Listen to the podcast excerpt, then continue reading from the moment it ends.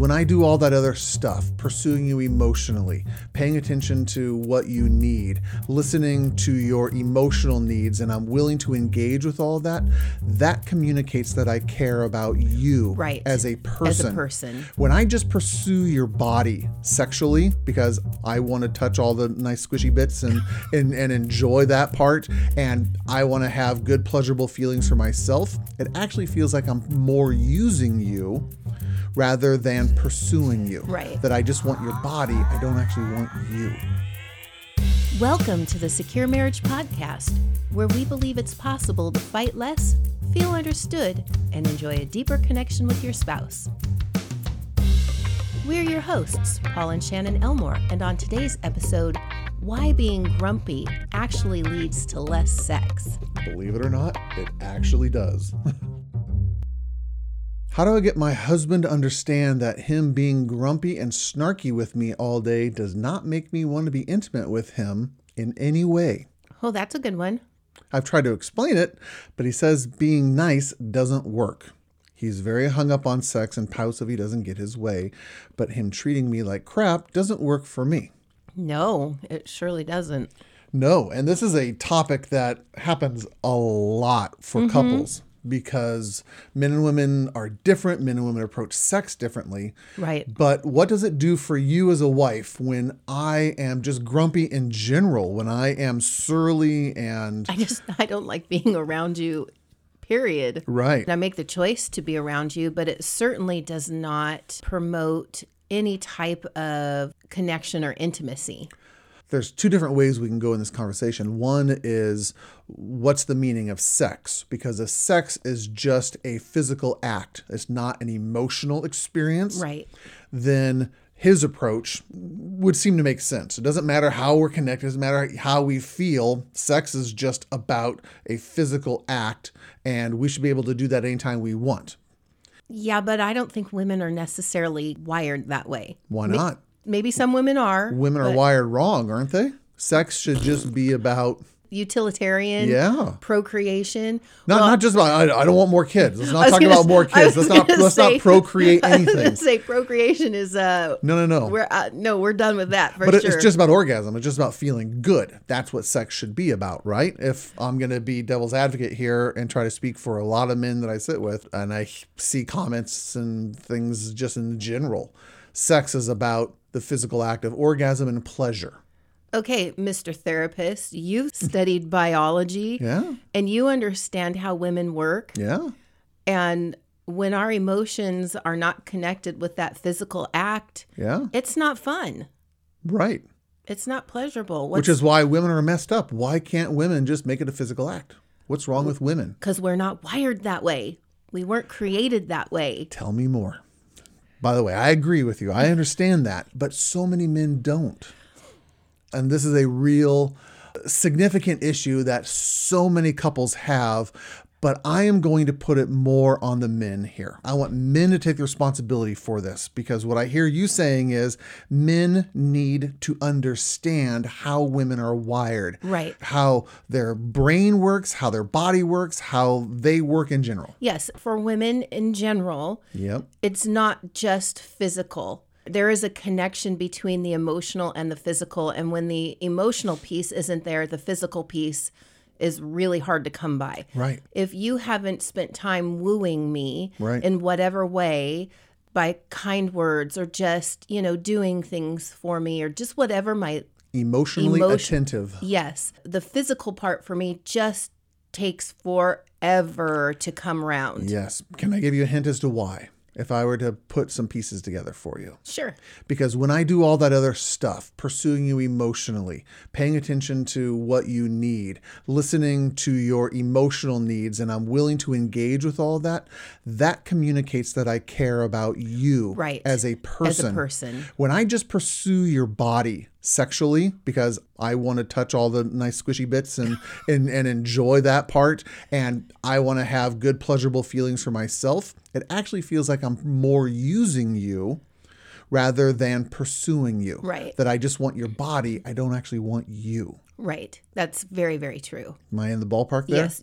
Bingo. And I wish more men understood this. And it took me a long time to understand this as well that the best sex you'll ever have comes after having a deeper emotional connection with your wife. Mm-hmm. And that requires time, energy, and effort and mastery. It is a learned skill. I was not born knowing how to woo a woman, how to woo you, let alone any woman, but Right. how to woo you because you are unique, you are different, and it is my responsibility as a husband, if I'm going to love you the best way that I can, is to know you the best, Right.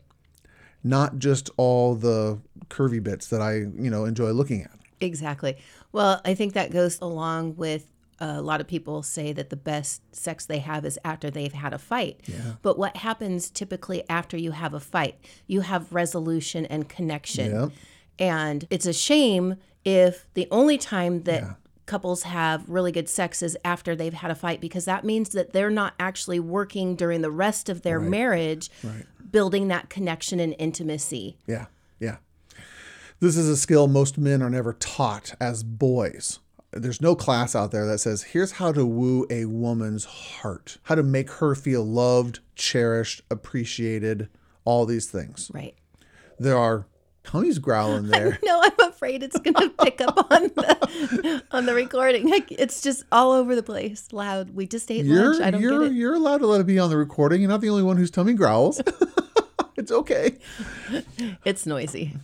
On the other hand, media and the rest of culture and society actually does make sex as a conquering kind of agenda. Right. Men's prowess is dependent upon how many women they bed, or if they can get the pretty girl in the school to say yes to them, to, you know, go out on a date with them, or if they can have some sort of sexual conquest.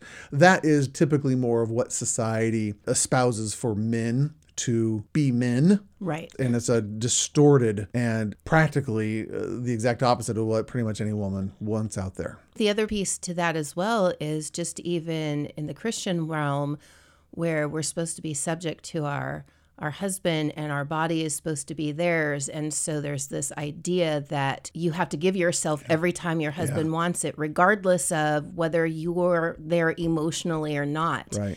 And that can be very damaging in a relationship Yeah, very tainted understanding of an important concept in scripture. exactly Because the scripture that comes before that, and it was usually more important, is men, here's how to love your wives. exactly The way that Christ loved the church, which is sacrificially, which is giving of himself, which is connected to her and loving her deeply. Mm-hmm.